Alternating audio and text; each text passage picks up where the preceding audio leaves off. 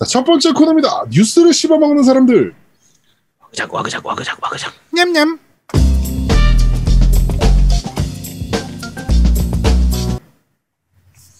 자, 한 주간 있었던 다양한 게임계 소식을 전달해드리는 뉴스를 씹어먹는 사람들 코너입니다. 첫 번째 소식입니다. 어, CDPR과 넷플릭스가 7월 10일에 위쳐콘을 개최한다고 합니다. 네. 어, 위쳐 팬분들을 위한 온라인 위쳐만을 위쳐를 위한 어, 전문 온라인 이벤트고요. 여기에 게임과 넷플릭스 드라마 시리즈가 어, 한 자리에 모이게 되고 독점 콘텐츠 포함해가지고 되게 많은 내용들을 다룬다고 하네요. 뭐, 구, 뭐 애니메이션, 뭐 드라마 시리즈, 뭐 미공개 영상, 뭐 막 기타 등등들 그리고 음, 그러다 보니까 어, 위쳐의 신작 얘기도 나오지 않는가. 어, 뭐, 그러니까 게임이죠, 4에 대한 얘기도 나오지 않을까라는 기대가 많은 편입니다. 저 콘이라는 게 의미하는 게 뭘까요? 컨벤션. 어, 컨벤, 컨벤션이죠. 그러니까, 블리즈컨, 뭐 음. 퀘이크콘, 뭐 이런 식으로, 예. 이게 컨이 있고 콘이 있는데 두 개 무슨 차이가 있을까요? 똑같은 거예요. 똑같은 CON. 겁니다. 콘이에요, 콘. 음. 예. 컨벤션 맞지? 아, 정확히 기억이 안 나네. 컨벤션이었던 것 같은데. 음, 맞는 것 같은데, 컨벤션? 어. 네. 코미콘, 뭐 이런 거 있고. 뭐 그쪽 퀘이크콘 하는 네. 그런 것처럼 블리즈콘 하는 이게 그러니까 거죠. 계속 용어가 같은 CON인데 어디는 콘이라고 그러고 어디는 컨이라고 하더라고. 그 영어 발음의 차이예요, 그냥. 예. 음. 똑같은 겁니다. 똑같은 단어입니다. 네. 이거 혹시 혼동할까봐 내가 다시 한번 상기시켜 드린 거예요. 네. 하여튼 위쳐에 대한 드라마, 위쳐 팬분들한테는 되게 좋은 이벤트가 될 수도 있겠네요. 네, 뭐 다른 뭐, 뭐 커뮤니티 내에서는 니네가 지금 이럴 시대가 있냐, 사펑 어떻게 가 사펑 뭐, 뭐 이런 어, 얘기들도 나오고 있는데, 네, 그 대부분은 짜뽕 만드는 그 개발팀하고요. 요런 거 하는 팀하고는 서로 다른 팀입니다. 그렇죠. 이거는 어차피 마케팅 팀이 움직이는 거라서. 아 그리고 사포는 꾸준히 업데이트 하더라고 계속. 음. 그렇죠. 네, 뭐 언젠가는 네, 완성작 나오겠지. 네, 완성작 나오면 그때 다시 설치하려고요. 그렇지. 그렇습니다. 하여튼 위쳐 팬분들한테는 어, 되게 좋은 이벤트가 될 수 있으니까 어, 7월 10일 네, 넷플릭스에서 하겠죠? 그렇지 넷플릭스에서 넷플릭스랑 하는데 유튜브에서 하진 않을 거 아니야 이거를. 네, 하여튼 그렇습니다. 많은 기대 하시면 좋을 것 같습니다. 왓챠에서 하는 거 아니야 혹시? 설마. 두둠탁. 어? 이거 나와 있네? 뭐라고? 이 행사는 넷플릭스와 CD 프로젝트 레드 유튜브 그리고 트위치 채널에서 스트리밍 된다. 트위치에서. 어. 어. 네, 7월 10일 새벽 2시 그리고 오전 10시에 두 차례 한다라고 하네요. 자, 다음 소식입니다. 어, 코지마 히데오와 MS의 루, 그 딜이 그 이후에 뭔가 좀 얘기되는 게 없었는데 제프 그럽이라는 또 유명한 인사이더가 어, 아직도 진행 중이다. 어, 라고 얘기를 했습니다. 어, 한데 E3에서는 공개되지 않을 거다. 어, 아, 라고 얘기를 아깝네. 했습니다. 네, E3에서는 공개되지 않을 거다. 라고 얘기를 했는데, 이제, 어, 또, 이제 트위치에, 트위터에 한 유저가 코지마 엑스박스 딜 같은 거 없다. 사람들 헛된 믿음이었다. 라고 하니까, 아닌데, 있는데? 또 이렇게 얘기를 했습니다. 음, 이번 E3에 공개 안 되는 거면은, 나오려면 한참 남았다는 얘기죠, 결국에는. 게임 자체가 나오려면. 어차피 코지마 이데오 스타일 자체가 워낙 오래 걸리는 쪽이기 때문에 그냥 느긋하게 기다리면 됩니다. 네. 이번 그러니까, 세대로 음. 내로는 나오겠지. 같이 한다는 게 중요하지. 그렇지. 이번 세대로는 나오겠지, 당연히. 음. 어, 설마. 어? 국내산 도어프님이 희대의 난제, 코지마는 안마 의자의 존재를 알까? 알지 않을까요? 모르겠지. 모르나? 그 코지마가 그 코지마가 아니니까. 그렇습니다. 장윤정이 CF 하는 건 알까? 네. 그렇습니다. 네. 두둠탁. 자, 다음 소식입니다. 이게 그 이제 MS CEO 샤티아나 델라랑 필 스펜서가 얘기한 내용들의 이제 지금 요약본인데요. 어, 콘솔이 있든 없든 엑스박스를 수십억 플레이어들에게 제공하려 한다. 이게 결국엔 스트리밍, 네, 엑스크라우드 스트리밍에 대한 얘기입니다.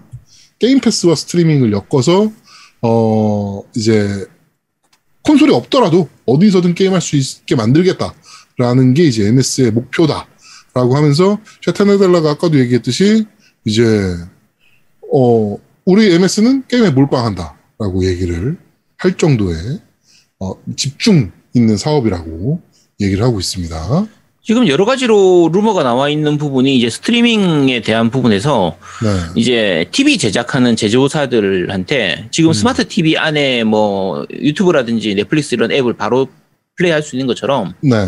아예 게임 패스 앱을 넣어가지고 TV만 있으면 바로 음. 컨트롤러 컨트롤러 연결해서, 연결해서. 바로 플레이할 수 있도록 하는 그걸 TV 제조사들하고 지금 협의하고 있다라고 얘기 그 루머가 나왔었거든요. 그렇죠. 나왔던 부분이 있고 그리고 MS에서 스트리밍 전용 키를 내놓는 것도 음. 지난주에 말씀드린 것처럼 루머가 나왔고 하는 그런 것들을 보면 일단은 MS의 목표는 확실하게 그냥 보이죠. 본인도 네. 얘기하고 있고 우리는 액박을 팔고, 싶, 팔고 싶은 게 아니라 게임 패스를 팔고 싶은 거다 그렇죠. 하는 그걸 확실하게 보여주고 있기 때문에 제대로 정착되기만 하면 그리고 이제 인터넷이 안정화가 되기만 하면 확실히 강력한 서비스인 것 같긴 해요. 근데 샤티아 네덜라가 무슨 얘기를 했냐면요. 마이크로소프트는 전사적으로 게임에 올인하고 있다. 음. 게임은 초기부터 마이크로소프트의 핵심이었다.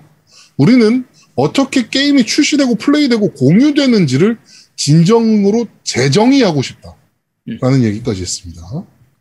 그러니까 게임 패스 몰빵 치겠다는 얘기예요, 이거. 그러니까 네. 이런 부분이 넷플릭스를 우리가 봐도 알겠지만 넷플릭스 이후에 다른 OTT 서비스들이 많이 있어도 새로 네. 나와도 넷플릭스가 이미 깔아놓은 그 기득권에 대한 부분 이미 그렇죠. 깔아둔 그 거기서 들어오는 캐시카우가 워낙 엄청나기 때문에 이걸 따라잡기가 쉽지가 않아요. 네. 지금 뭐 디즈니에서도 나오고 이런저런 부분들이 있지만 그걸 따라잡기가 힘든 것처럼 만약에 마소가 게임 패스가 확실하게 자리가 잡히고 나면 그 뒤에 후발주자들이 웬만큼에서는 그걸 따라잡기가 힘들거든요. 그리고 생각보다 후발주자들이 나오기가 어려운 사업이기도 합니다. 이게 솔직하게 말하면 MS가 할 수 있는 사업이기도 해요. 음. 얘네는 클라우드 서버 사업도 하고 있어. 굉장히 세계적으로 크게. 음. 제일 크게 하고 있는 업체이기도 하고. 게임기 사업도 뭐 3등이긴 하지만 음. 어찌됐건 엄청나게 크게 벌리고 있고. 그렇죠. 예. MS니까 가능한 사업이긴 해요, 사실상.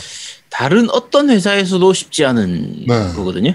생각해보면 이거 누가 할 수 있을까 싶어요. 이런 사업을. 근데 이제 사실은 그 우리 크롬캐스트라고 하죠. 조그만 기계. 네. 그거 단말에 뭐가 들어갔냐면 요번에 그 지포스 나우라고 그 네, 앱이 네. 들어갔어요. 네, 네, 네. 그렇죠. 그래서 누가 시연하는 거 봤는데 지포스 나우에 롤이 들어가 있어. 음. 그래서 PC 없이 지포스 나우에 키보드와 마우스로 연결해서 롤을 하는 거를 보여줬거든요. 음. 차라리 컴퓨터를 롤 하려고 사는 것보다 그냥 지포스 나우 하려고 크롬캐스트 사는 게 훨씬 나은 것 같아. 그렇지. 그런 경우에는 음. 있죠. 음. 그러니까 뭐 안 좋은 컴퓨터 요새 그래픽 카드도 비싸고 지금 다 그러니까 차라리 그냥 크롬캐스트 하나 사면 지포스 나우 가입하고 그 무료 가입해도 그게 되거든요. 롤은 되거든요. 네. 그러니까 몇 개 게임만 되는데 롤이 그 안에 포함되는 게임이라 그런 거 하기엔 진짜 좋더라고. 음. JIJ5642님께서 액박이 지금은 없는데요. 게임 패스 사용할 수 있나요? 네, 사용하실 수 있고요.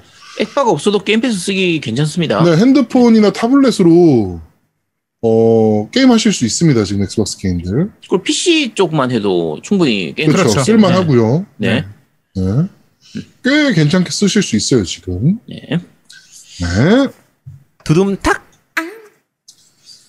자, 다음 소식입니다. 가오갤 게임에 대한 소식들이 계속적으로 좀 나오고 있는 상황입니다. 어, 그 중에 하나인데요. 어, 지속적인 수익 모델 방식을 쓰지 않겠다라고 얘기가 나왔다라고 합니다. 그러니까, 그 뭐, 저거죠. 추가 DLC, 추가 DLC가 아니고 저거 뭐죠? 그, 아, 뭐, 게임 인내 인내 결제나 네. 뭐 어, 거. purchase. 음. 네, 이거를 사용하지 않겠다라는 얘기로 보입니다. 음, 그러니까 마블 어벤져스 같은 경우는 이제 결국에는 온라인 방식을 채용을 하면 채택을 하면서 계속적으로 게임이 진행되도록 만들었잖아요. 음. 물론 이제 엄청나게 실패하긴 했지만 게임 자체가 뭐 그런 방식을 좀 벗어나서 싱글 플레이 위주 게임을 만들겠다라고 보여지기도 합니다. 다 모르겠고요. 그냥 잘 만들어 주세요. 가오갤은 제발 좀. 재밌게만 좀 만들어 주세요. 재밌게. 네, 가오갤은 제발 좀 잘좀 만들어 주세요. 가오갤은 망치면 안 됩니다, 진짜. 아, 가디언즈 오브 갤럭시인데 제발 제발 좀 그러지 않으셨으면 좋겠습니다. 어벤져스에서 한번 했던 사고 친 게 있어가지고 네. 별로 기대는 안 하지만 좀 잘 만들어졌으면 좋겠습니다. 정말 되게 1도 기대 안 되는 거. 그러니까 어벤져스 같은 경우에 진짜 망하기가 힘든 IP인데 그걸 가지고 저렇게 만든 걸 보면 아좀 네. 답답하죠. 기술력이 없나 싶을 정도였으니까. 아니 얘들이 사실. 그런 회사가 아니잖아. 원래 기술력이 있는 회사였잖아. 그러니까. 그러니까. 근데 어벤져스만 단편적으로 놓고 보자면 기술력이 없나 봐. 생각이 들 정도의 만듦새가 엉망이었잖아요. 기획이 잘못됐다고 난 봐요. 네. 아니 기획도 기획이었는데 프레임저 하나 뭐 이런 것들 때문에 좀 심각할 정도였으니까 그게 그 부분이 살짝은 낀 세대라서 그런 부분이 아니었을까 싶기도 한데 결정적으로 네. 재미도 더럽게 없고 네, 그 기술력의 문제보다 오히려 그냥 아까 노, 그 제가 그 노미님 말씀하신 것처럼 기획의 문제라고 보여요. 그러니까 게임을 어떻게 구성할 것이냐, 어떻게 만들 것이냐는 그, 그 부분의 문제라서, 네. 음, 어쨌든 이번 작은 좀 제대로 나왔으면 합니다. 아 헐크가 뿅뿅 총에 이렇게 막 씨발 움찔움찔대고 아, 못 때리는 게 말이 되냐고 그치. 아, 근데 캐릭터 게임인데 캐릭터를 너무 부각 안 했지. 음. 음. 그러니까 캐릭터 게임이면 내가 헐크를 다룬다. 그럼 마치 헐크가 된 것 같은 느낌. 그렇지. 아이언맨을 다룬다. 그럼 내가 아이언맨이 된 것 같은 느낌. 그런 게 있어야 되는데, 그런 느낌이 너무 안 든단 말이야. 음. 헐크는 엄청난 파괴력을 보여주거나 막 휩쓸고 그 다음에 뭐 아이언맨 같은 거는 빠른 스피드를 이용한 뭐 이런 것들이 있어야 되잖아. 스파이더맨을 보라고 얼마나 빨라. 그치. 어. 맞아. 그러니까 그런 그러니까 것들을 묘사를 잘해야 캐릭터 되는데. 게임에서 가장 좋은 케이스가 스파이더맨이죠 그치. 스파이더맨 하면 web swing 하면 진짜 내가 스파이더맨 된 것처럼 그 시원시원한 맛을 느낄 수 있단 말이야. 몰입감이 확 빨려 들어가잖아요 사람이 그. web swing 하나만으로 그러니까 아니 그러니까 하다못해 아까 락스테디의 그 아캄 배트맨. 시리즈. 배트맨 아, 아캄 어사일럼부터 첫 작품부터 그게 지금 나온 네. 지가 얼마나 됐어? 10년이 넘었는데 그때부터도 내가 배트맨이 된 것처럼 그 싸우는 그런 연출이나 뭐 내, 활공하는 그런 부분들이 진짜 정말 몰입감을 잘 줬단 말이에요. 그 그렇죠. 베트카야 그 카 자동차 있잖아. 그것도 얼마나 네. 묘사 잘했어. 그 운전하면서 그 배트모빌. 있고. 응. 음. 어쨌든 이번 가오갤은 좀 제대로 만들어 주시길. 제발 좀 부탁드리겠습니다 그러니까 배트맨은 기획을 잘했다는 게 분위기 자체도 다크나이트 시리즈 같은 경우는 굉장히 어둡게 잘 만들었잖아요. 그렇죠. 그 분위기가 있는데 그 분위기를 너무 못 살린 것 같아요. 음. 내도 비 오잖아 그 동네 해가 안 떠 그렇죠. 네. 그렇습니다 두둠탁. 자, 다음 소식입니다. 엘든 링에 대한 어, 몇 가지 디테일한 정보들이 지금 나왔습니다. 나왔죠. 플레이 영상도 좀 나왔죠. 아 나왔죠. 봤죠. 네, 플레이 영상도 좀 나왔고 나왔는데 몇 가지 지금 디테일한 정보들을 좀 짚어드리자면 일단 실시간 기상 시스템이 존재한다라고 합니다. 그래가지고 낮과 밤 그리고 특정 기상 현상, 뭐 비가 온다든지 뭐 이런 것들이 존재한다라고 하고요. 어, 탈 것은 딱 하나. 어, 말 하나인데 요거 레이마라는 말이라고 합니다. 네, 레이마를 타고 높은 곳을 탐험하거나 새로운 전투를 하는 게 이제 핵심 요소이기도 하고요. 어, 전투는 세키로에서 약간 좀 아이디어를 얻은 부분들이 좀 많다라고 합니다. 그래가지고 점프 뭐 이런 것들이 지금 가능하고 잠입 액션도 가능하고요. 어, 뭐 이런 식으로 이제 어, 1월 달에 발매하는 걸로 확정이 됐죠. 2022년. 1월 네. 21일 내년 1월 21일에 한국어로 이제 발매되기로 했습니다. 아 이런 거 음성 해주면 참 좋은데. 아 이건 음성 아니라도 돼. 괜찮아. 아, 난 이건- 음성이 듣고 싶어. 이거 굉장히 그 아, 화방녀의 그 섹시한 목소리로. 음, 야 화방녀의 그 목소리가 만약에 만지아님 목소리가 나온다고 저- 생각해봐봐. 아, 아닌데요? 그 그렇게? 아 그게 아니고 만지장님 그 라우나토 게임 CF 목소리가 나온다라고 생각을 해봐. 그러니까 야 그러면 차라리 그냥 아, 아닙니다. 네 만지아님 정말 기대됐습니다. 아 제발 정말 제발 그런 목소리가 나왔으면 좋겠습니다. 아마 만지장님 방송 끈 거 같은데? 아 아직 안 껐구나. 아 그럼 괜찮겠네. 어 다행이다. 네. 그렇습니다. 엘든링 하여튼 어, 기대되는 작품이니까 네. 내년 1월 어, 하여튼 기대해 보겠습니다. 설마 실망은 안 하게 하겠지. 설마. 아, 이거 이것도 진짜 확실히 그 다크 소울 느낌, 소울 느낌이 너무 잘 나가지고 네. 그 기괴한 그로테스크한 그런 적들 모습의 그 세계관 이런 것들이 아 너무 매력적이에요. 네. 자, 다음 소식입니다. SKT가 어, 국내 통신사 최초로 E3 2021에 참여합니다. 야, 나는 근데 이거 이거는- 깜짝 놀랐네. 뭐지? 뭐 당연한 거죠. 사실은 우리나라 통신사가 E3에 갈 일이 뭐가 있었어요, 지금까지. 그러니까. 네, SKT가 처음으로 어, 가고요. 어, 게임들은 엠빌 그리고 리틀 위치 인 더 우즈 그다음에 네오버스 그다음에 베이퍼월드라는 게임 어, 이렇게 네 가지를 가지고 어, 나온다라고 하네요. 이 네 가지가 SKT와 이제 협력해서 publishing하는 게임들이라고 합니다. 어, 앤빌은 저희가 조만간 한번 어, preview를 해드릴 수 있을 것 같습니다. 네, 조만간 저희가 한번 앤빌은 preview를 좀 해드리도록 하겠습니다. 음, 네 개의 게임, 그러니까 국, 국산 게임 네 개를 publishing 하는 거죠, SKT에서. 그쵸. 네, 이번에 그 게임 패스 사업을 시작을 하면서 SKT가 좀 이제 좀 공격적으로 좀 나오는 부분인데, 어, E3에도 나간다라고 하는 거 보니까, 네. 좀 많이 공격적으로 나가는 것 같습니다, 실제로. 네. 게임 사업 쪽에 확실히 좀 더 신경을 쓰는 모습이 좀 보이는 부분이고요. 네. 네오버스 같은 경우에는 지금 게임 패스에 이미 무료로 풀렸거든요. 자, 이미 한 음. 반년 됐죠. 좀 됐기 때문에 어, 플레이 해 보신 분들도 많이 있으실 테고요. 네. 이거 외에도 지금 다른 게임들 많이 이제 publishing 하려고 하는 걸 보면 네. 혹시 대기업이 이런데 손을 이렇게 좀 약간 신경을 써주면 좋기는 해요. 그럼요. 네. 지금 국내 게임사들도 다른 게임사들도 그러니까 우리가 지금까지 많이 욕했던 그 3, 3N 그쪽 회사들도 뭐 이러니 저러니 해도 어쨌든 국산 게임들 해외에 알리고 이런 데 하는데 어느 정도 신경을 좀 쓰고 있는 게 음. 보이거든요. 특히 네. 콘솔 게임 쪽으로. 그러니까 요런 거는 박수 칠 부분은 박수 쳐 주도록 네. 합시다. 또 SKT가 한국 모태펀드와 함께 140억 규모의 스마트 SKT 인피니툼 게임 펀드를 결성해가지고 음. 그 게임 업체 중소 게임 업체들 지원에 좀 나서고 있는 것 같아요. 네. 이런 것들도 사실 박수 쳐줄만 하죠. 그렇죠. 네. 140억 때려박는 거잖아, 게임사에.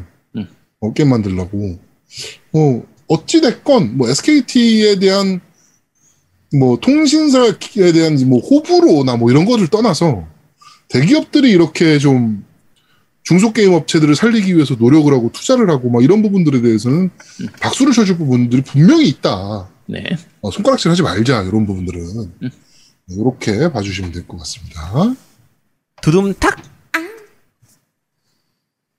자, 엑스박스 시리즈 X나 S를 아직도 못 구하신 분들이 보면 좀 빡칠 수도 있는 뉴스인데요. MS는 이미 새로운 콘솔을 개발 중이고, 이 중 일부는 몇 년간 공개되진 않을 것 같다라는 소식입니다.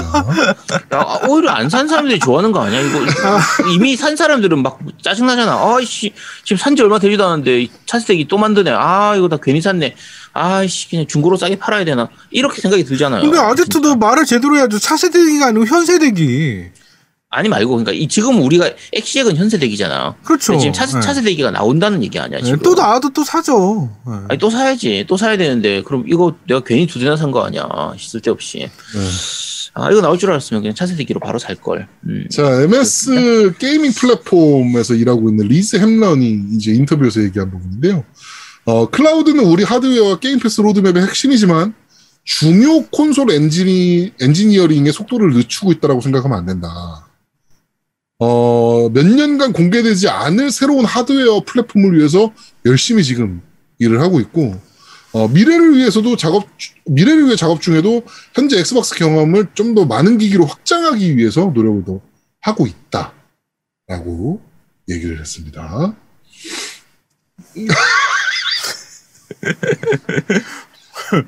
네, 그, 렇게 얘기하네요, MS에서. 아니 근데 뭐 엑식 나온 지 얼마나 됐는데 거의 이제 반년 넘었잖아 지금.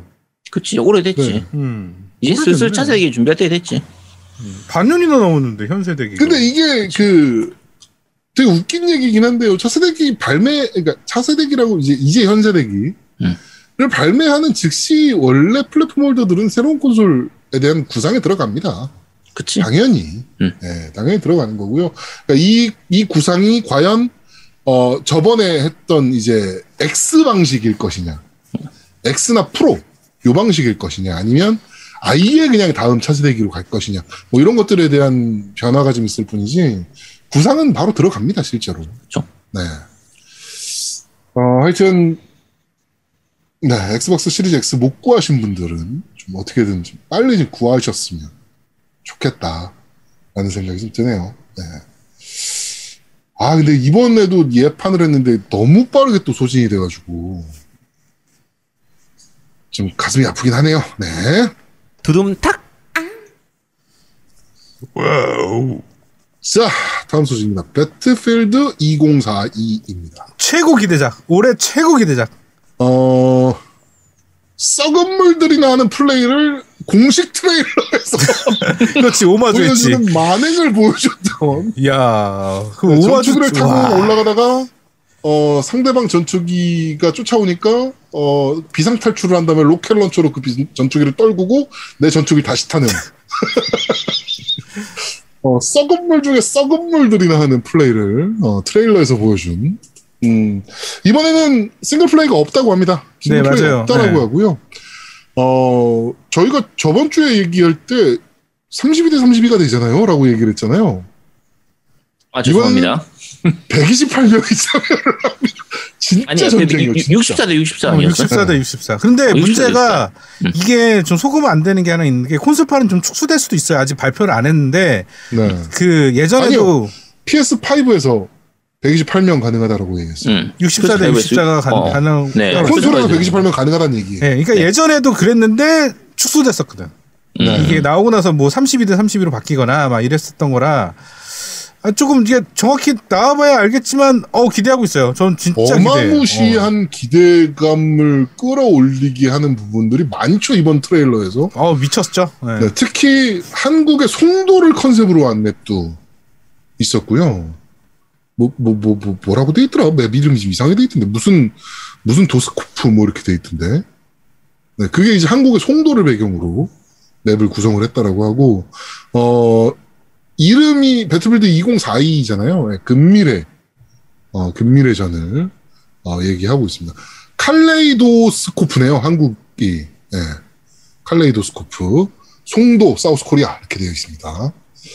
어, 이런 맵도 좀 있고 하니까 음, 특히 노우미는 또 배틀필드는 또 엄청나게 좋아하는 게임이었잖아요. 그렇죠. 이제 요번에 네. 예전에 배틀피드 건물 부서지고 막 이런 효과들 뭐 이런 것들 배틀 당연히 3에서 너무 충격적이었죠. 그렇죠. 호텔 네. 부서지는 고시는 정말 충격적이긴 했습니다. 네, 그래서 이제 되게 기대하고 있고요. 저는 미친 듯이 할 것 같아요. 솔직히 네. 이게 기대하는 분들이 다들 예상하는 게 이제 예전 배틀피드가 다시 돌아왔다. 네. 느낌이 다시 돌아온 것 같다라고 얘기해서 전 정말 기대하고 있어요. 네. 음, 저도 저도 엄청나게 기대되더라고요, 이 게임. 네, 되게 재밌을 것 같습니다. 네. 일단 아 근데 이게 트레일러 빨에 또 속으면 안 돼서 아 근데 배틀필드 요번에 괜찮은 것 같아요. 네. 일단 다이스잖아요. 다이스도 그렇고 요번에는 정말 잘 만들 것 같아요. 느낌이 딱 좋아요. 네. 네, 얘네 뭐 다이스는 아니지만 그래도 그거 다이스 아니었나? 뭐요? 어떤 거? 그거 뭡니까? 얘네 hero landing 하는 게임. 이번에 접은 게임. 뭡니까 그게? 어, 버전 2 접은 게임 있잖아요. 그러니까 앤썸. 네, 앤썸. 아 앤썸. 음. 그거 다이스 아니었나? 앤썸은 저쪽이지. 다이스 아니었, 아니, 아, 어디, 그건 어디야? 바이오웨어구나. 리- 리스폰. 리스폰 맞나? 리스폰 아니지, 리스폰 아, 타이탄 아니 프라고. 바이오 바이오예요 바이오. 바이오예요지, 맞지? 바이오. 어, 그렇지. 네, 앤썸. 네, 음. 그거, 그, 그것도 사실 트레일러 보면, 와, 씨, 막 이랬으니까. 트레일러에 속으면 안 되지만, 어, 그래도 배틀필드 이번 거는 되게 기대가 좀 많이 되긴 합니다. 잘 만들어줬으면 좋겠습니다, 진짜. 네. 두둠탁. 자, 다음 소식입니다. MS 플라이트 시뮬레이터 콘솔 버전의 출시일이 유출됐습니다. 어, 6월 15일에 발매된다라는, 어, 루, 이제, 그 페이지가 유출이 됐고요. 요 부분은 어, 게임스탑 의 화면입니다. 네, 게임스탑의 화면에 어, 6월 15일로 릴리스가 잡혀 있습니다. 컨퍼런스 끝나자마자 자, 바- 오늘부터 구매하실 수 있어요. 뭐 약간 이런 느낌으로 가는 것 같아요. right now 그거 하려고 네, 하는구나. 네, 네, 그거 하려고. 네.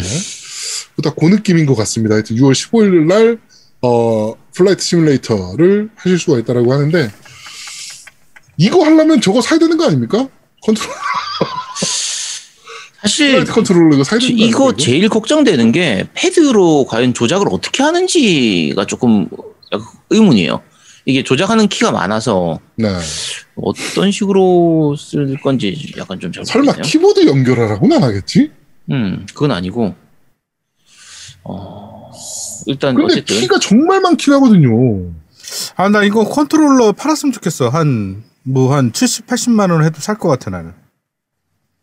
아니 그 정도까지는 안 하고 보통 이게 스로틀 되는 그 이 뭐지 약간 유압 느낌 이런 느낌 그러니까 있잖아요. 이거, 이거, 이거. 이거, 근데 이거. 그 느낌 나도록 하는 그런 것까지 다 들어가기 때문에 이거 요것도 마찬가지고 앞에 그- 이 키도 마찬가지고 어, 얼마 전에 쇼핑몰 보다가 봤는데 그 F16 그 스로틀하고 뭐 이런 건가 봐요. 게임용. 음. 580만 원. 아, 그런데 그런 건 많지. 자동차 실제 그 모형해 갖고 하는 것도 굉장히 비싸요. 580만 원. 네. 올라가 있더라고요.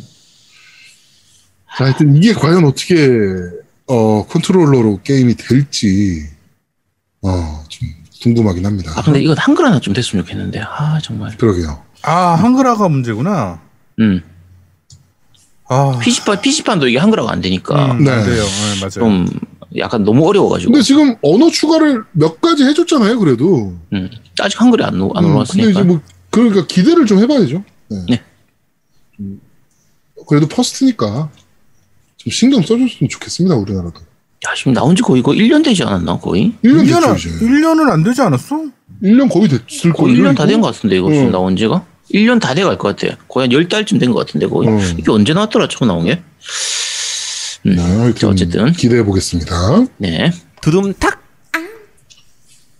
어, 조금 안타까운 소식입니다. 어, 가도부어 라그나로크가 2022년으로 연기됐습니다.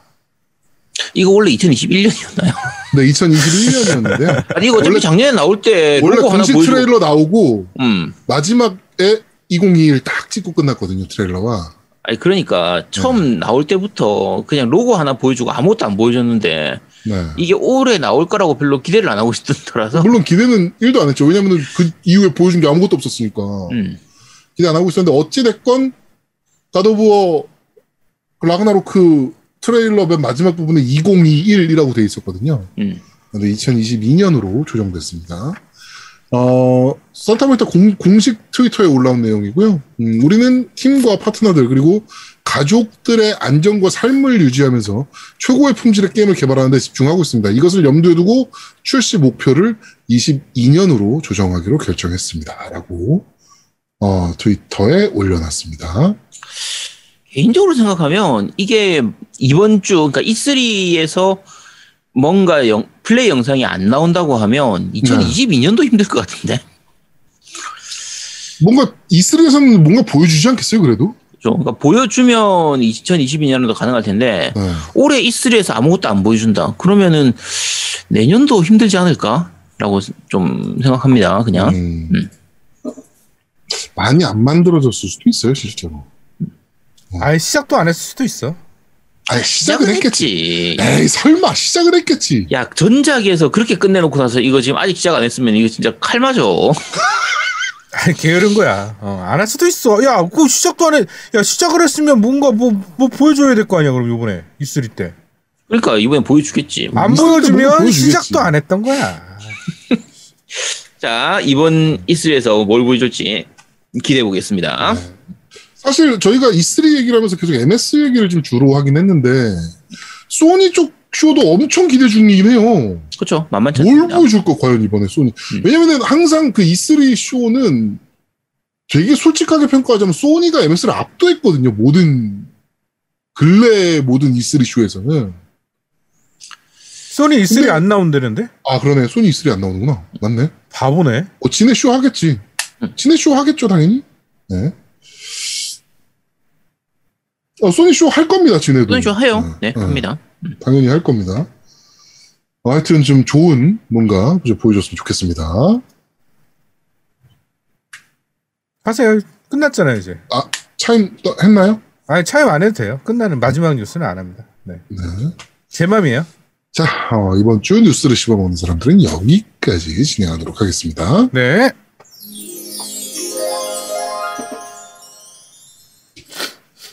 두 번째 코너입니다. 너 이거 들어봤어?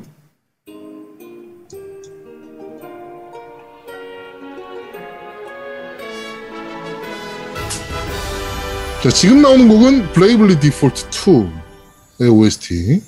Once Again on, Onward Into the Light. 라는 곡입니다. 되게 많이 듣죠? 게임 하면 무조건 들어요, 이 노래. 네. 게임 하면서도 굉장히 많이 나오는 곡이고요. 곡 들어보면 중세 환타지스러운 그런 느낌을 굉장히 잘 살리고 있죠. 음. 그리고 그렇게 마, 질리지가 않습니다. 음악을 들으면 음. 게임을 모르는 사람이 이 음악을 들어도 아 RPG인가? 하는 생각이 들 것 같아. 그렇죠. 어. 뭔가 곡에 너무 힘을 준 것도 아니고요. 약간 웅장한 듯한 느낌. 그러니까 음. 그뭐 빠방빠방 이렇게 하면서 굉장히 강하게 들리질 않습니다. 그냥 적당한 정도로 가볍게 캐주얼한 그런 정도라 어 이 게임의 성향하고 굉장히 잘 맞아요. 음. 이 게임이 어차피 브레블리 디폴 자체가 뭐 파이널 판타지라든지 이런 것처럼 굉장히 대작 게임 이런 건 아니거든요. 네. 그냥 적당한 정도의 수준. 너무 힘을 준 것도 아니고 너무 B급 게임도 아닌 딱 음. 요 정도 선에 맞는 느낌. 그리고 곡 자체도 오래 들었을 때 질리지도 않고 그러면서 너무 늘어지는 것도 아닌 노래 제목 그러니까 이 게임 제목처럼 이게 브레이블리 디폴트가 원래 약간 다른 의미가 좀 있긴 한데 네. 근데 어쨌든 진 약간 이렇게 뭔가 전투에 나갈 것 같은 이런 느낌 음. 뭔가 뛰쳐나가는 이런 느낌도 좀 잘 살리고 있고요 약간 용기를 돋는 그런 느낌도 같이 있거든요 그래서 곡은 적당한 수준인 것 같습니다 음. 그러니까 곡이 이게 행진곡 느낌이거든요. 그쵸. 깜빠라라라라다라라라라 막 이런 행진곡 느낌의 그런 곡이다 보니까 음. 근데 요새 RPG 게임 하면 딱 그거예요. 그러니까 일본에서 만든 RPG라 그러면 아 이게 전통 RPG인가? 아니면 약간 꼬운 액션 RPG인가? 막 이런 생각밖에 먼저 안 들거든요. 근데 노래가 아 이거는 그냥 전통 RPG다. 네, 전통 오리지널 JRPG. 약간 어, 이런 그쵸. 느낌. 진짜 전형적인 그런 어. 느낌이죠 전통 JRPG구나 이런 느낌이 강하죠. 네. 이게 Bravely Default 같은 경우에는 전작도 그렇고 음악이 굉장히 좋은 편이에요. 그러니까 아까도 말씀드린 것처럼 그 Final Fantasy처럼 대작으로 그렇게 좋다기보다 곡 자체가 무난하면서 굉장히 편안해요. 네. 일본식 RPG, JRPG의 그 그런 느낌을 굉장히 잘 살리고 있는 곡입니다. 음. JRPG의 그런 평범한 곡들 중에서는 거의 최상급이에요. 이 브레블리 디폴트가. 네. 그러니까 어중간한 곡- 그 게임들이 있거든요, 사실. 그러니까 흔히 B급 게임들, 요런 게임들. 그러니까 아 B급 게임이라고 하면 좀 약간 욕먹을 것 같은데. 아틀레 시리즈라든지 예를 들면은 욕 그런? 쪽의 그냥 어 약간 그 일본 애니메이션 노래에서 나올 것 같은 그냥 양산형 곡 이 나오는 그런 곡 게임도 있습니다. 지금 일본 애니메이션 비하하시는 겁니까? 아니 그러니까 그런 일본 애니메이션 중에서도 대작 말고 그냥 고만고만한 진짜 그런 애니 딱 들어보면은 그냥 대강 만들었구나 싶은 그런 곡도 있단 말이에요. 어 지금 네. 뭐야? 너무 비하 발언하시는데요? 아니 그 비하가 아니고 진짜 그런 곡들 많아요. 그런 것 곡들 진짜 비슷비슷한 고만고만한 그런 노래들 많은데 이 Bravely Default는 곡 자체가 전반적으로 굉장히 좋습니다. 음 맞아요. 곡들 되게 좋아요. 네. 음. 너무 그러니까 너무 비싼 돈 안 들이고도 적당하게 괜찮은 좀 그런 느낌. 네. 자, 지금 나오는 곡은 어, Wing of Darkness의 OST 스카이 디멘저. 자, 얘 노래가 그 노래입니다. 아, 아까 방금 말씀드린 일본 애니에서 양산형으로 나오는 고만고만한 노곡. 네. 아 근데 이거는 어, 내가 미션 1편 네. 어, 더 오프닝 스트라이크라는 곡이에요. 노래를 들으면서 박자감이 너무 이상해. 아 이거 진짜 이상하지 않아요? 내가 어. 이상한 건가 난 생각했어. 이게 아 무슨 박자를 이런 식으로 찍었지 싶은 거야. 이게 박자를 되게 계속 바꾸거든요. 근데 이게 정식 박자가 아니에요. 원래 4분의 4박자가 우리가 듣던 대중음악이든 뭐든 다 4분의 4박자예요. 기본적으로. 근데 요, 네. 어, 이건 몇, 몇 분의 몇 박자인지를 모르겠어. 너무 섞어놔가지고. 그러니까 비트를 막 쪼개놓긴 했는데 그게 뭐 이렇게 규칙적으로 쪼갠 것 같지도 않고 아, 내가 이상한 게 아니었구나. 나 들으면서 뭐야 이게 왜, 왜 이러지? 라고 생각을 했는데 내가 이상한 게 아니었구나. 네. 그러니까 Wing of Darkness 이 게임 같은 경우에 그 일본 특유의 아까 말한 것처럼 그 B급 게임들, B급 애니에서 굉장히 많이 나오는 그런 스타일의 곡이에요. 근데 이런 곡은 한 곡을 처음부터까지 듣는 도중에도 약간 이렇게 좀 질리는 느낌, 지겨운 느낌, 그렇지 이곡 언제 끝나지 하는 좀 그런 느낌이 있거든요. 그러니까 작곡자가 되게 싫어가지고 그냥 귀찮아가지고 노트 대, 대, 대충 찍은 느낌. 아 그게 이런 곡은 대부분이 예. 네, 그 루프가 있어요. 루프 트랙 같은 게 이제 루프 뭐 이렇게 루프 곡이 있으면 네. 리듬이 있어요. 그 루프 리듬만 계속 반복하면서 그 음. 뒤에 계속 반주를 입히는 거야. 조금씩 다르게. 그래서 음, 일단 제가 하여튼- 소개는 해드렸는데 방금 어. 말씀드린 것처럼 Bravely 앞에 들었던 Bravely Default 2하고 이번 곡하고는 느낌이 확 다를 겁니다. 네. 어찌됐건 이따가 음, Wing of Darkness 그렇고 Bravely Default 2도 그렇고 저희가 리뷰 해드리겠습니다. 이번 주 너희가 들어봤으면 여기까지 진행하겠습니다. 하늘과 바람과 별님도 그 얘기 하시네. 자동으로 대충 찍은 듯한 느낌이라고. 네. 그렇습니다. 자, 어, 세 번째 코너입니다. 니 혼자 산다! 자, 어, 이번 주 니 혼자 산다는, 어, 초기대작. 어, 똥멀리 애가 부들부들 떨면서 안 살 수 없었다라고 외쳤던, 어, Wing of Darkness입니다. 실제로 아제트가 샀죠 스위치 버전을. 그쵸. 네. 네, 샀습니다. 정가 주고. 그렇죠. 부들부들 떨면서 똥멀리애가 어. 이런 게임을 벗어나면 안 된다. 네. 자, 이 게임 같은 경우에 제목만 들어봐도 뭔가 feel이 옵니다. 자, 정식 제목이 뭐냐면요. 네. 윙 오브 다크니스 유익의 프로일 라인이거든요. 뭐, 뭐라고요? 유익의 프로일 라인. 유익의 날개가 프로그램. 있다는 거지. 날개 있다고. 유익의 네. 프로일 라인. 맞죠? 유, 유자가, 그 유자인가? 자, 어쨌든, 이슬유예요? 이슬 유자, 이슬 유자 아니- 아닐까? 날개 있는. 날개 있자인가? 네, 프로일라인이 이 게임 내에서 나오는 그 로봇 타고 다니는 기체의 네. 이름입니다. 네.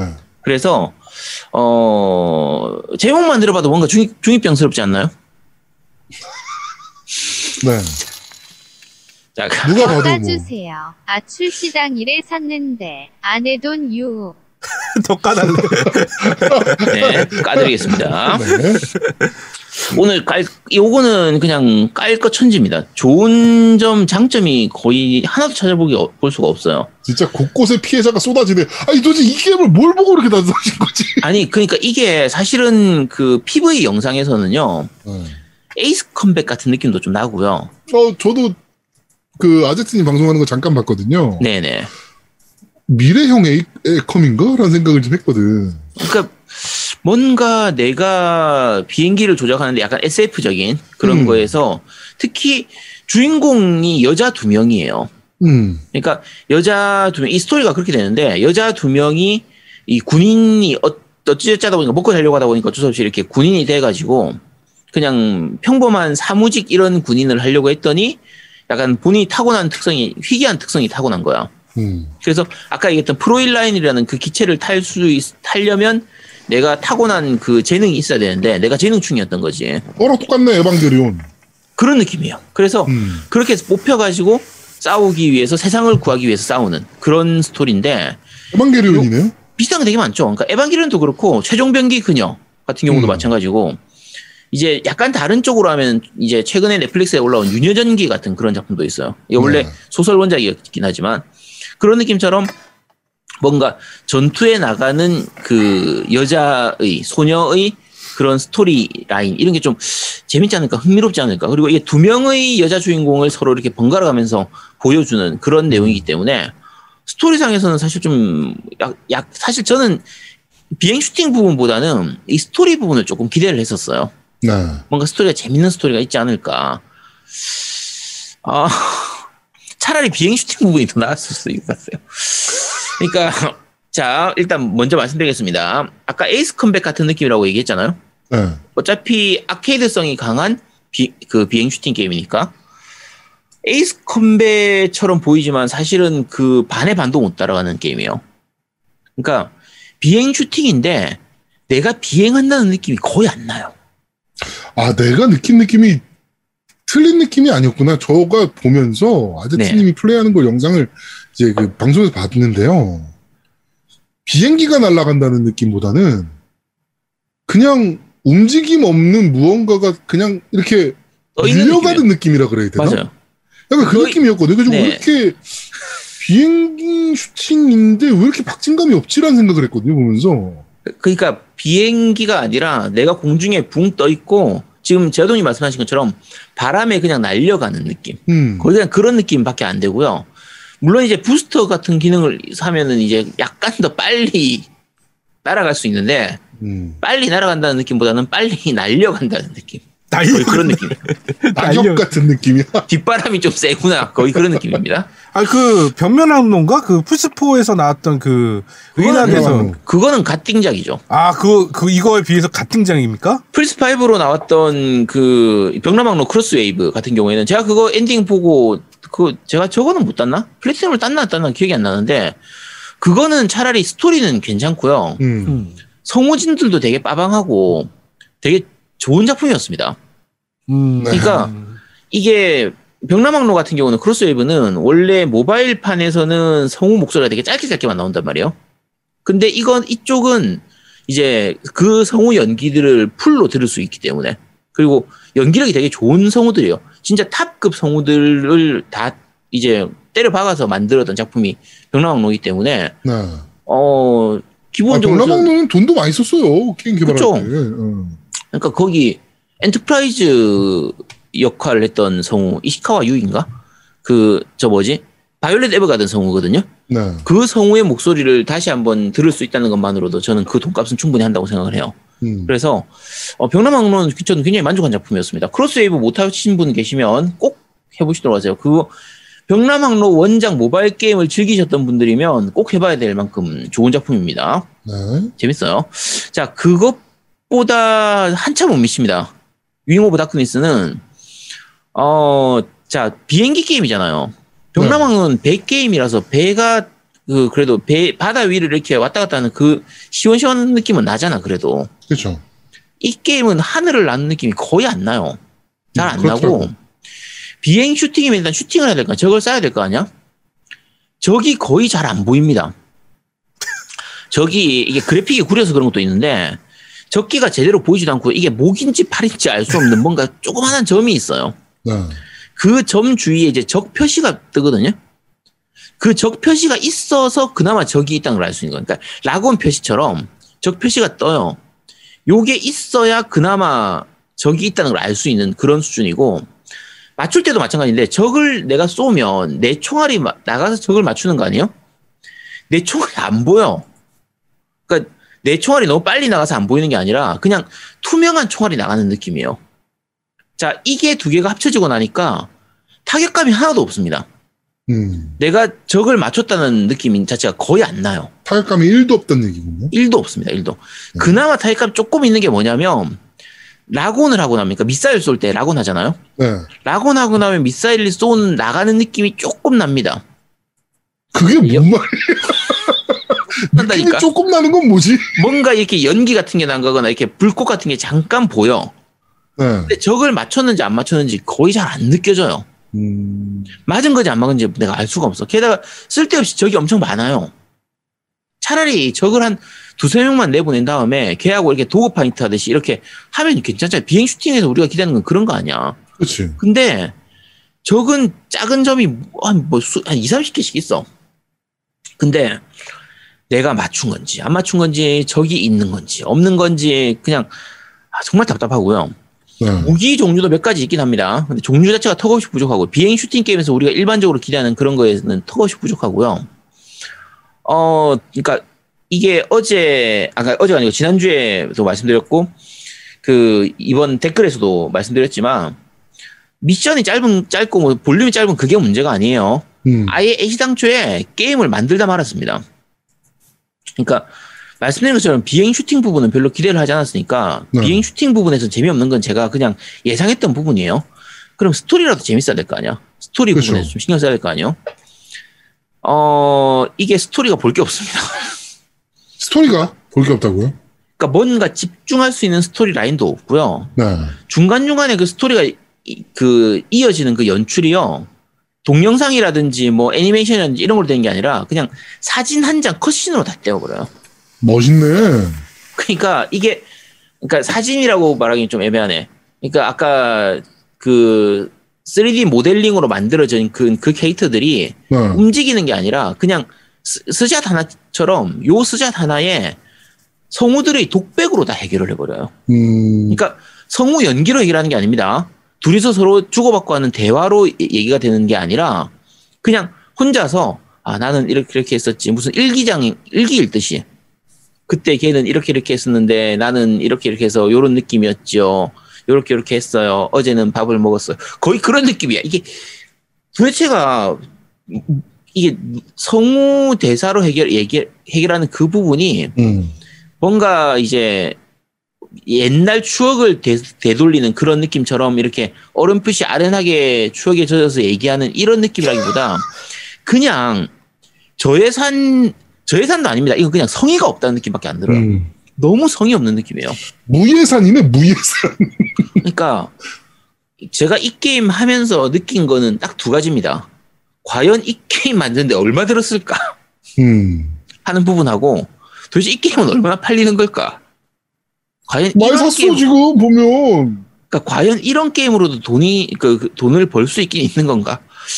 돈을 벌겠네. 하늘가바라고님은 저 일러 보고 오 취향이다라고 하면서 바로 샀다고. 그러니까 저 일러스트 보면서 저도 괜찮아 보였어요. 이거 팔콤 일러스트 느낌 그런 느낌도 좀 나고 전반적으로 괜찮아요. 자, 그 패키지에서 뒤에 적혀 있는 제목이 이름이 뭐라고 되어 있냐면요. high speed 3D flight 슈팅과 함께 펼쳐지는 미, 미지의 적과의 전쟁. 기계의 날개를 두른 소녀에 의해 인류의 존망이 결정된다. 존망 게임이네. 씨. 건방이 맨날. 이거 근데 그 죄송한데 이거 유통사가 어딘가요? 유통사가 저 클라우드 레오파드 있잖아요. 클라우디드 레오파드 엔터테인먼트 그게. 아니 우리나라. 우리나라 유통사요? 우리나라 유통사 안 적혀 있는데 이쪽 거는 팔콤 게임들도 여기서 나오고 해서 어. 국내 유통사가 따로 없잖아. 얘들이 직배할 걸요? 직배를 할 수가 없는데 우리나라는 얘들이 구- 그 팔콤 것도 직접 하잖아. 그래요? 앞에 저 뭐죠? 그 제가 그 했던 거. 예전에 카도카와 게임스 그쪽 것도 예전에는 신세계 INC나 그쪽에서 하다가 지금은 이쪽에서 하거든요. 그래서 음. 어, 네, 직배 이쪽이 유통사일 거예요. 팔콤 게임도 이쪽에서 유통하거든요. 근데 음. 어, 자, 아까 그 playtime 말씀드리는 그것 때문에 댓글에서 얘기를 했었는데 네. 어제 제가 플레이해 본 결과 어, 2시간 내에 엔딩 보기 조금 힘들고요. 네.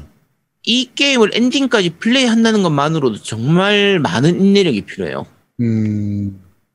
아, 게임을 이- 재밌으라고 샀는데 게임을 자. 하려고 인내력이 필요해요.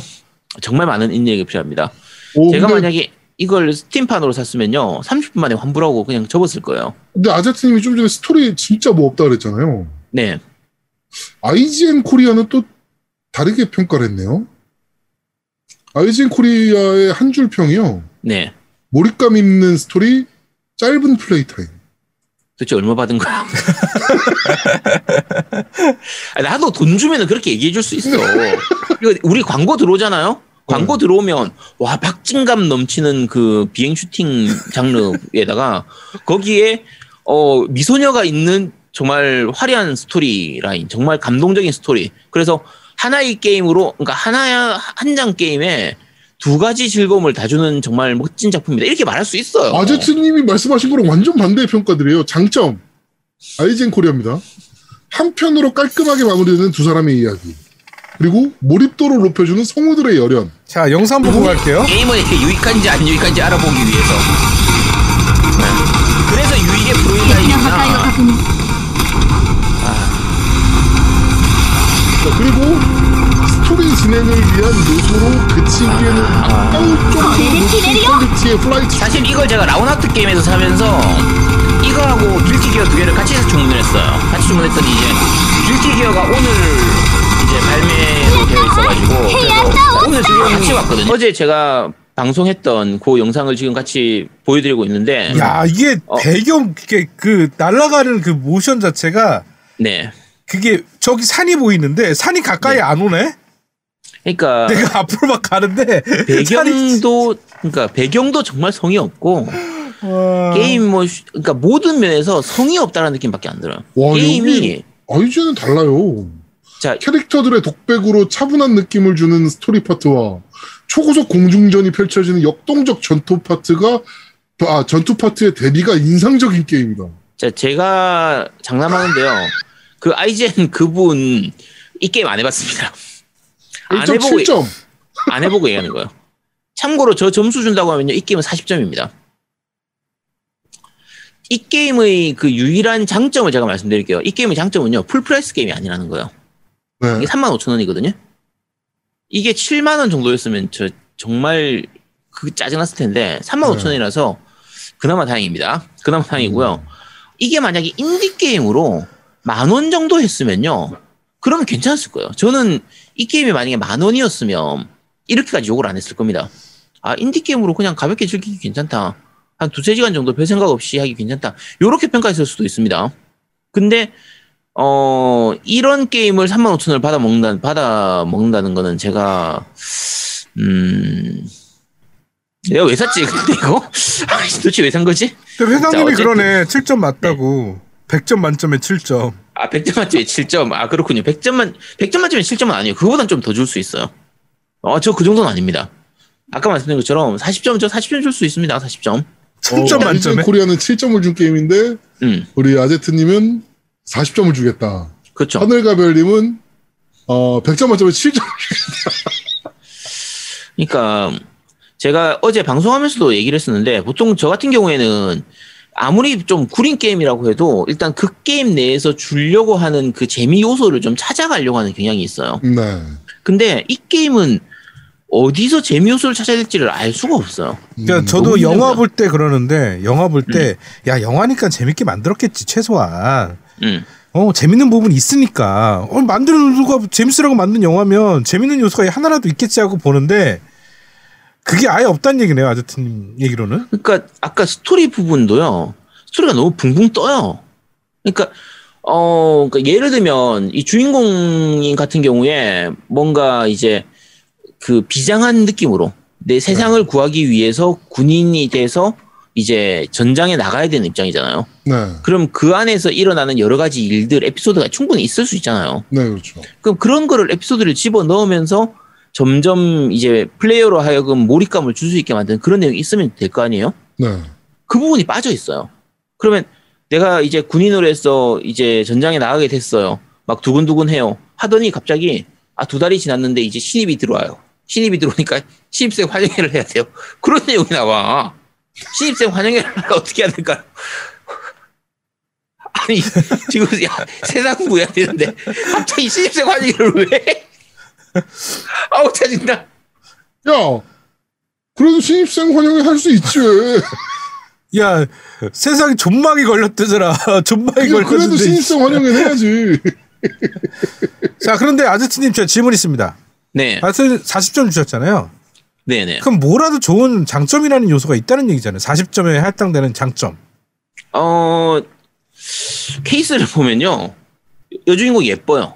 아 이 여주인공이요 케이스 이거 이 동영상 그러니까 이 뭐지 이거 케이스는 꼭 한번 보시더라고요. 패키지를 보면요 여러 가지 모의 요소가 많이 들어 있습니다. 한쪽 눈을 붕대로 이렇게 가리는 한쪽 눈을 가리는 이 모습이라든지 다리 쪽에 보면 이 붕대를 감고 있어요.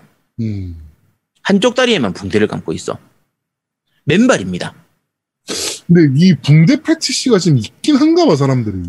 아니 그게 아니라 묘하게 뭔가 이 레이 아, 아이나미 레이 그러니까 아야나미 레이도 붕대로 감고 나오잖아요 항상. 그러니까 그 이 패키지를 보면요 뭔가 비장해 보이기도 하고 해, 약간 마지막에 bad ending으로 가서 이렇게 좀 그런 느낌이 약간 아련한 느낌이 좀 와. 그래서 어 요게 한 30점 먹고 들어갑니다. 요 그림 한 장으로 한 30점. 패키지 그림에 30점 그렇죠. 패키지 그림으로 일단 30점 정도는 줄수 있어요. 성우 목소리도 일단 그 스크립트 자체가 너무 구려서 그런 거지 성우 목- 연기 자체가 나쁘진 않습니다. 성우 목소리 한 5점 정도는 줄 수 있습니다. 나머지 5점 뭡니까 음악이 한 3점 정도 줄 수 있을 것 같고 네. 음악이 정말 평범한데 그냥 오프닝 음악하고 이런 것들을 하면 한 3점 정도는 줄 수 있을 것 같고요. 비행 슈팅 부분에서 한 2점 줍니다. 2점. 네, 그렇게 해야 돼요. 그 정도 해야 40점 정도는 줄 수 있습니다. 그러니까 올해 한 게임 중에선 거의 최악인 것 같아요. 어, 그 올해- 정도예요? 네, 올해 했던 게임 중에서는 거의, 거의 최악의 게임인 것 같은데, 어, 왜냐면 내가 돈 주고 샀으니까. 사실 Game Pass 무료로 풀리는 게임이라든지, 제가 해외 쪽 인디 게임을 많이 사잖아요. 네. 해외 쪽 인디 게임 중에서 이거보다 더 구렸던 게임들도 많이 있거든요. 네.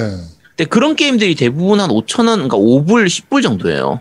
음. 그래서 이렇게까지 욕을 하진 않는데, 얘는 3만 5천 원이나 되는 게임이 이렇게 나왔다는 거는 제가 용납을 하기가 힘듭니다. 음, 어쨌든 그렇습니다. 아, 네. 한글화 됐구나. 한글화 2점 추가해드려야겠네. 네, 알겠습니다. 2점 추가하겠습니다. 42점. 네. 그렇습니다. 어, 어, 아제트가 이렇게 분노에 차서 게임을 까는 거는 컨트롤 이후로 처음인 것 같네요. 아니야. Control은 음. 괜찮다니까. 것 Control은 내가 못해서 그런 것 뿐이지, 게임 자체가. 게임이라고 아시, 그렇진 않다니까. 근데 이 게임은, 아니 근데 개똥망 게임이라고 내가- 왜 GOTY에 올라왔는지 모르겠다고 내가 그러니까 내가 그때 이거 게임하면서 그때 리뷰할 때 아, 이거 GOTY감이다 나는 올해 GOTY감이라 그랬더니 제가 야 이 게임이 GOTY감이라고 막 이러면서 야 펑이랑 이게 고티겠다 그랬는데 고티 후보 들어가니까 아이 똥만 게임 아닙니다. 수상됐어 실제로. 말을 확 바꿨어. 이거 고티 어 이거 어 똥만 게임 아닙니다. 저는 그런 적 그거 그런 적 없습니다. 아제트가 이렇게 까제낀 게임이 깐트롤 이후에 이후에 뭐가 있었나? 머릿속에 생각이 안 들 정도인데. 자, 어 제가, 위험다 크리스 정말 찰지게 까시네요. 어, 제가 예전에 깠던 게임, 이게 작년에는 사실은 이럴 정도까지 망작이 없었어요. 네. 그래서 한 재작년이었나? 그때는 그, Closed Nightmare라든지, 음. 그 다음에 하나 더 있었는데, 무슨 맨, 그 스퀘어 에닉스에서 나왔던, 어, 말 안 들리는 조용한, Quiet Man인가? 그 게임이 있었거든요. 네. 그 두 개가 거의 박빙이었어요. 음. 박빙이었던 게임인데, 둘 다 구리긴 한데, 어, 그, 어, Closed Nightmare 같은 경우에는 그게 full price 게임이었던 걸 기억하거든요. 네. 그래서 좀 더 욕을 했었던 거 부분이고, 얘는 거의 그 동급입니다. 근데 게임성만 보면 오히려 Closed Nightmare가 더 재밌었어요. 올해 그러면은 어 겜덕비상 GOTY에서 똥망 of the year 현재까지는 얘가 1위에요. 독보적인 1위군요. 네, 현재까지는 얘가 1위입니다. 어. 그 어, 예전에 네. 그거 이 게임 말고 네. 무슨 게임 한번 하시지 않았나요? 그 FPS 비슷하게 해가지고 버그 많아가지고 더 이상 진행 못해가지고 그때 했던 게임. 아, 어, Past Cure요. 어 Past Cure. 어. Past Cure하고 비슷한 수준이에요. 아 그렇군요. 네. Past Cure, 근데 Past Cure 저 엔딩 봤는데요? Past Cure는 엔딩 봤습니다. 네. Past Cure는 엔딩 봤고, 그거는 버그라든지 한글화의 그 가막의 문제였던 부분이고요. 많았죠. 근데 얘는 도저히 엔딩을 보고 싶지가 않아요. 뭐, 한 시간 반, 뭐, 두 시간이면 엔딩 본다라고 하는데, 이 게임은 더 이상 하고 싶지가 않은 게임입니다. 음. 그렇습니다. 네, 그렇습니다. 자, 어, 아무도 안 살 것 같은 게임을 어, 혼자 사서 리뷰해드리는 니 혼자 산다. 오늘은 Wing of Darkness. 어, 우리 어, 똥믈리에 아제트의 어, 찰진 까임이 있었던 게임입니다. 어, 네, 속지 마세요, 다들. 표지에 속으면 이렇게 됩니다. 네. 자, 이번 주 니 혼자 산다는 여기까지 진행하도록 하겠습니다.